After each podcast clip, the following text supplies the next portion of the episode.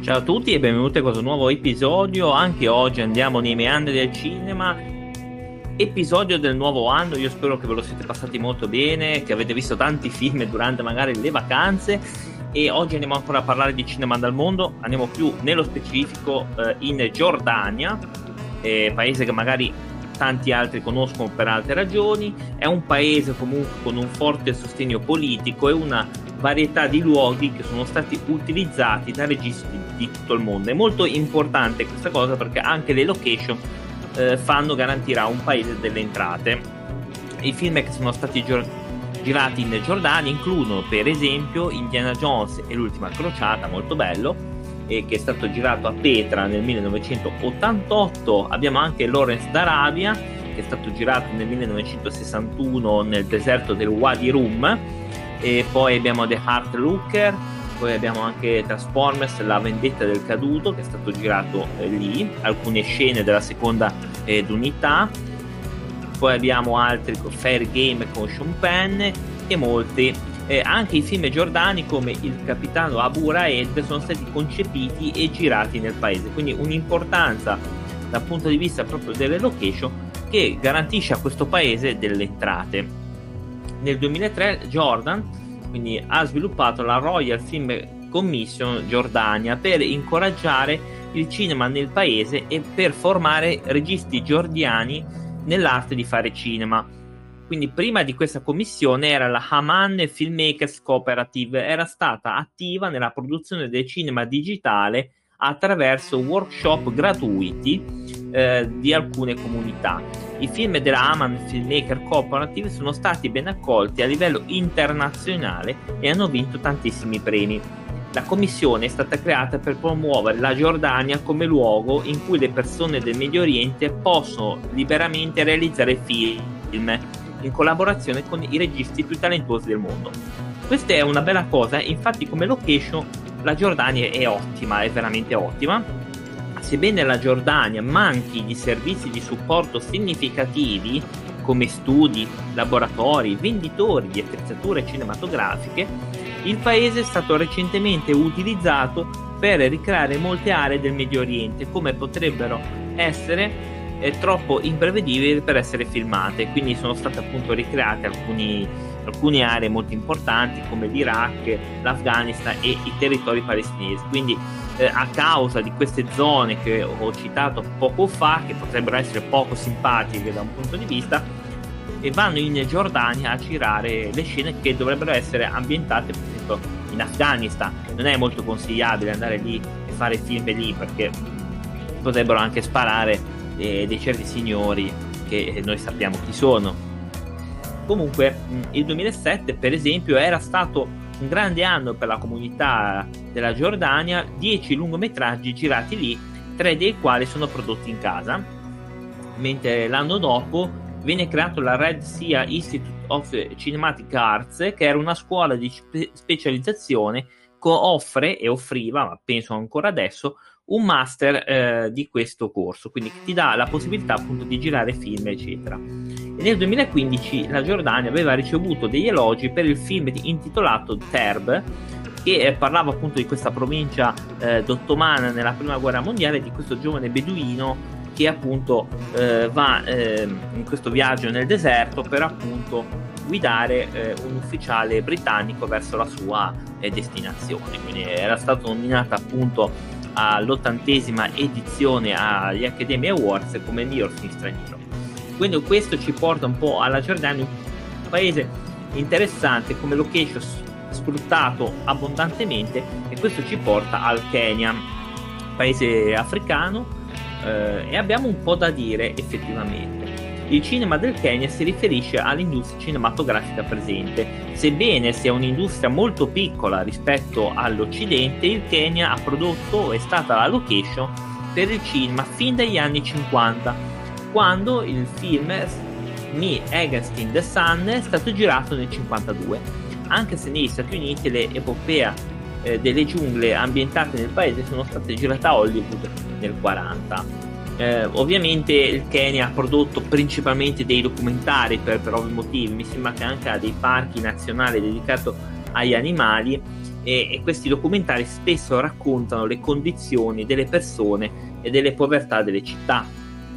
Dal 2000 i lungometraggi eh, sulla produzione di tecnologia DVD sono aumentati, quindi sono stati aumentati. Ho visto qualcosa su YouTube eh, dei film, ma chiamiamoli d'azione anche se molto virgolettato, che però effettivamente devo dire sono di quei trash che io amo, anche se per loro credo che non lo fossero. E I lungometraggi prima del 2000, perché c'erano, eh, come per esempio The Battle of Secret Tree, eh, ha vinto numerosi premi, mh, mm, per esempio Black Films Hall of Fame negli Stati Uniti, c'erano altri film, per esempio eh, The Merit Blackcore e numerosi anche cortometraggi sono in aumento, quindi aumentano anche i cortometraggi. Altri registi indipendenti a basso budget che utilizzano la tecnologia digitale per girare i loro film e venderli poi localmente in formato DVD hanno generato la Riverwood Industry. Quindi questi registi che facevano probabilmente a basso budget, ma tipo sarà a 10 euro perché lì eh, effettivamente ho visto qualche cosa, qualche prodotto lo- locale. Io penso che lì veramente giri con pochissimo. Sembrano le location quelle dietro casa mia. Quindi eh, loro cosa fanno? Creano questa Riverwood Industry che credo sia una casa di produzione. Anche se in origine viene, prende il nome da River Road, la strada trafficata dove vengono venduti nastri musicali ed elettronica, Riverwood sta rapidamente catturando l'attenzione delle principali stazioni televisive ed emittenti del luogo. Quindi ovviamente poi ci sono eh, queste case di produzione come per esempio la Vivid Factures nel 2007 che ha deciso di diversificare dai loro servizi tradizionali e si avventurarono nella produzione locale di lungometraggi. Quindi attira questo mercato dei DVD, questo mercato dei film, attira altre case di produzione, tra cui questa che ho citato.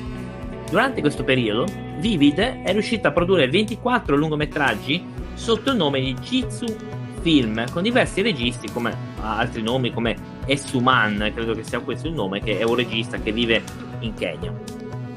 Questa casa di produzione ha cercato di contribuire a creare un mercato affidabile per i film kenioti, aiutandoli a sviluppare un cinema e una cultura d'acquisto di DVD per i film locali, oltre a raggiungere altri pubblici al di fuori dell'Africa.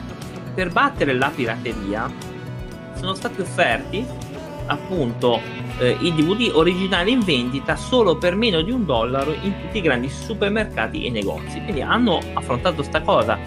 Magari fossero così anche i DVD nostri e costassero eh, un dollaro, un euro, magari. Io penso che farei una scorta di film pazzesco. I DVD sono originali di alta qualità standard, come menu extra, come trailer di film, eccetera.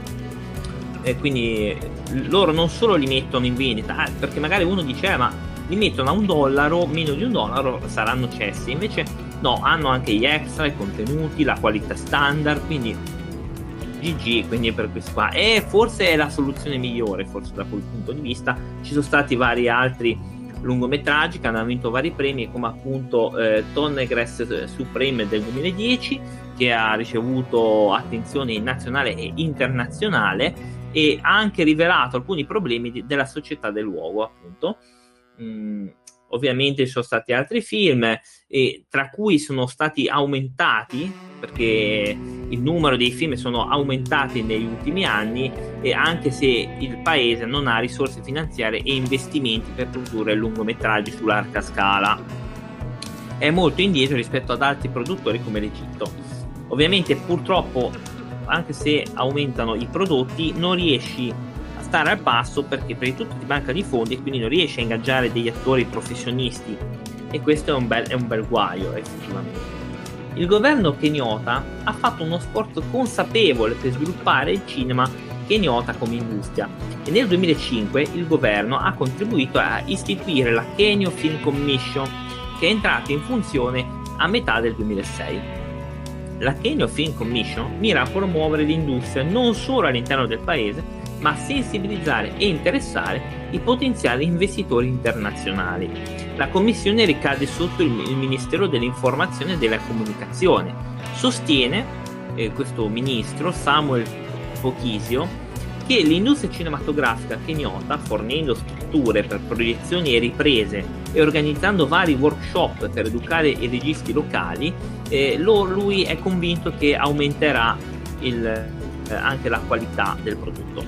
È inoltre comunque re- responsabile della consulenza in materia di licenze e immigrazione, oltre a facilitare il processo di ripresa per i registi. La commissione sta anche creando un database che elencherà registi, produttori, agenti, talenti locali, parti interessate e fornitori di servizi per aumentare il profitto dell'industria cinematografica. Questo è veramente. Io spero che l'hanno fatta sta cosa. È un'ottima cosa perché hanno, vogliono fare questo sito o hanno creato un eh, database dove ci sono tutti i nomi, tutti i nomi di registi, produttori, eccetera. Ed è più facile, ovviamente, entrare in contatto tra persone, tra settore e questo non è una brutta cosa, entrare in contatto più facilmente riduce anche i tempi di produzione, magari i tempi anche per trovare attori e così via. Nel 2012 il Ministero della Pubblica Istruzione ha introdotto la produzione cinematografica nelle scuole, nei college e nelle università festival teatrali. Questo progetto è stato coordinato dal dottor Simon Peter Onieno del Dipartimento di Letteratura dell'Università di Nairobi e ha visto scuole, college e università tentare di, farmi, di fare film del, nel festival. Quindi dopo che questi qua vedono film, gli spicchi del cinema, eh, vogliono fare film. Quindi è una cosa molto contagiosa e credo che effettivamente eh, sia un'ottima cosa per invogliare la gente eh, evidentemente ad appassionarsi a questa cosa. Dovrebbe essere anche così nelle scuole italiane, però mi rendo conto che mm, il sistema scolastico non sia proprio dei migliori da noi. Eh. Ok, nel 2013 è nata la seconda storia di fantascienza in Kenya dopo Punzi, credo di averlo detto bene, penso che sia nella loro lingua.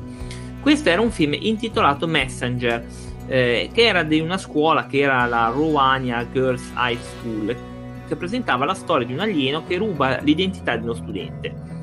Altri punti salienti nella categoria delle scuole secondarie includevano A Rose for Solomon ed altri tipi di film, quindi nelle scuole si giravano questi tipi di film. La categoria scuole primarie ha visto la proiezione di tanti altri film. Nella categoria college e università da menzionare è stato Remember the Name del Kenya Institute of Mass Communication, quindi tutte queste scuole, eccetera, hanno cominciato a fare anche loro film, a produrre o fare dei, dei prodotti. Eh. L'interesse sviluppato nelle istituzioni di apprendimento è stato molto alto, con il numero di produzioni cinematografiche e video che aumentano ogni anno. Le produzioni, sebbene sperimentali sotto molti aspetti, hanno raggiunto le qualità professionali nel 2014 ci sono state 16 voci nei premi annuali del Kalasha Film and Television Festival, che sono stati valutati molto bene dai giudici. Ma le scuole e gli studenti non sono mai stati premiati in modo appropriato a causa della mancanza di fondi sufficienti per l'evento. Purtroppo la mancanza di fondi è un grosso problema un po' da tutte le parti, eh, probabilmente ci ridurremo anche noi eh, in Italia tra qualche anno così è molto probabile. Comunque, alcuni dei temi sono stati audaci e molto intraprendenti, tra cui l'avventura di successo nelle fantascienze. Un elenco di film di qualità presenti tra il 2013 e il 2014 è nella tabella Wiki tabella 1, quindi anche Wikipedia si è occupato di mettere i titoli di questi film, quindi di andare a cercare questi prodotti. Poi mh, mm, nel 2015 le istituzioni presentavano film e video di qualità broadcast, erano, sono stati citati ancora da Wiki, quindi non è una, una cosa locale, ma ormai sta diventando internazionale. E questo ci porta ovviamente eh, ai vari festival che appunto prima ne, abbiamo citato uno, spesso però non vengono eseguiti per mancanza di fondi, quindi per ovvi motivi purtroppo, purtroppo non vengono fatte. Ce ne sono alcuni che comunque sono anche a livello internazionale, che però eh, non sono tanti seguiti qui in Europa, ma alcuni sono proprio nell'area proprio africana. Questo ci porta, diciamo, alla terza, eh, al terzo pacco di oggi, che è quello della Corea. Allora, le, le Coree, come noi ben sappiamo, senza andare a senza andare a vedere sono due, eh, comunque lo dico affinché, eh, affinché tutti lo sanno che sono due, no? Perché magari qualcuno pensa che sia, che sia una sola. Allora, eh, in Corea, allora, all'inizio più o meno la storia è uguale, cambia dalla, dalla metà degli anni 50 più o meno, quando c'è stata la guerra di Corea, ovviamente prendono una strada completamente diversa. Andremo a vedere più nello specifico comunque. Ovviamente, come per tutti gli altri aspetti della vita coreana durante il secolo, l'industria cinematografica è stata spesso in balia di eventi politici, ovviamente. I film nordcoreani tendono a ritrarre i loro temi comunisti o rivoluzionari, mentre invece quello del, della Corea del Sud è molto diverso, ovviamente. Infatti hanno avuto tantissimi riconoscimenti internazionali. Per esempio in Corea del Sud c'è un ottimo horror, c'è un'ottima scuola di, di horror come Two Sister, che è veramente un bellissimo film eh, molto interessante. Io lo cito sempre perché è veramente t- tanta roba. Eh. I film sudcoreani hanno goduto di una età dell'oro durante la fine degli anni 50 e 60, ma dal 1970 erano diventati generalmente di bassa qualità. Tuttavia nel 2005 la Corea del Sud è diventata una nazione che ha visto più film nazionali che importati nelle sale, a causa delle leggi che pongono limiti al numero di film stranieri che possono essere proiettati per sala all'anno. Quindi lì hanno questa legge, questa di- limitazione che eh, c'è un limite dei film proiettati al cinema, quelli stranieri. Eh ovviamente, ma soprattutto a causa anche della crescita dell'industria dell'intrattenimento coreana, che eh, quadruplicava le dimensioni durante questo periodo. Nelle sale i film coreani devono essere proiettati per 73 giorni all'anno dal 2006, una restrizione simile a quelle esistenti in paesi come il Regno Unito e la Francia. Sulla TV a cavo il 25% della quota di film nazionali sarà ridotta al 20% dopo l'accordo di libero scambio eh, Corea-Stati Uniti e anche notato che i film coreani hanno costantemente superformato gli stranieri con pochissime eccezioni al, bocche- al botteghino coreano. Quindi anche qui ci sono tante imitazioni. A quanto pare il primo proiezione di film è stato nel 1897, che era stato proiettato in questa cittadina eh, in una piccola baracca mh, mm, per tre giorni. Ci sono alcune notizie in questo senso che era un viaggiatore, tra l'altro americano, che era questo Barton Holmes, quindi a quanto pare. Eh, il primo cinema coreano fu aperto nel 1903, tra l'altro, mentre a Seoul venne aperto nel 1907 e poi da là iniziarono a spuntare i primi film che erano Broken Blomson, eh, Way Down East, che vennero proiettati, questi qua. Eh. Ovviamente eh, Way Down East è di Griffith, eh, quindi quindi, e fu probabilmente un'ottima cosa perché iniziarono a vedere i primi film anche stranieri. Il primo lungometraggio coreano è, è nel 1921 e uscì nel 22, quindi. E poi arrivò il sonoro, arrivò il sonoro perché prima, ripeto, erano eh, muti. Dal 26 al 1930 furono i film muti, poi ovviamente arrivò come ben sappiamo era praticamente difficilissimo, se non impossibile evitare che arrivasse il sonoro nei film comunque. E appunto eh, questo venne chiamato anche epoca d'oro del cinema muto coreano fino agli anni 30. Quindi ovviamente eh, l'era successiva dal 30 al 35 era un po' di declino anche perché poi arrivò poi il Giappone ad occupare quelle aree e il primo film sonoro coreano fu nel 1935. La tecnica del suono però era molto scadente, anche se però il pubblico apprezzava ascoltare eh, la propria lingua al cinema, quindi mh, mm, a quanto si nota eh, non era molto, molto di qualità l'audio, era molto scadente, però arrivò anche ovviamente vedendo il periodo quindi 35-45, come abbiamo già detto per altri paesi occupati dal Giappone c'era una fortissima censura, ma fortissima, che eh, penalizzò il cinema locale. Dopo la liberazione mh, mm, riuscirono a girare altre cose, vennero create nuove case di produzione e eh, ovviamente mh, l'introduzione del sistema di quote di importazione per i film stranieri e le conseguenze normative sull'importazione sotto il 1970 hanno spinto una forte concorrenza per conquistare il diritto di importare film stranieri piuttosto che lo sviluppo dei film coreani. E eh, purtroppo è andata giù però poi si è un po' ripresa. Come abbiamo detto c'è stato un declino e qui le case di produzione erano, avevano una forte concorrenza tra di loro per comprare eh, diritto, eh, conquistare i maggiori diritti per importare film stranieri e si concentrarono più sull'importare film che effettivamente sulla produzione di film propri, cosa che in quel periodo portò un disastro perché poi, eh, come abbiamo già detto, ehm, ci fu un declino.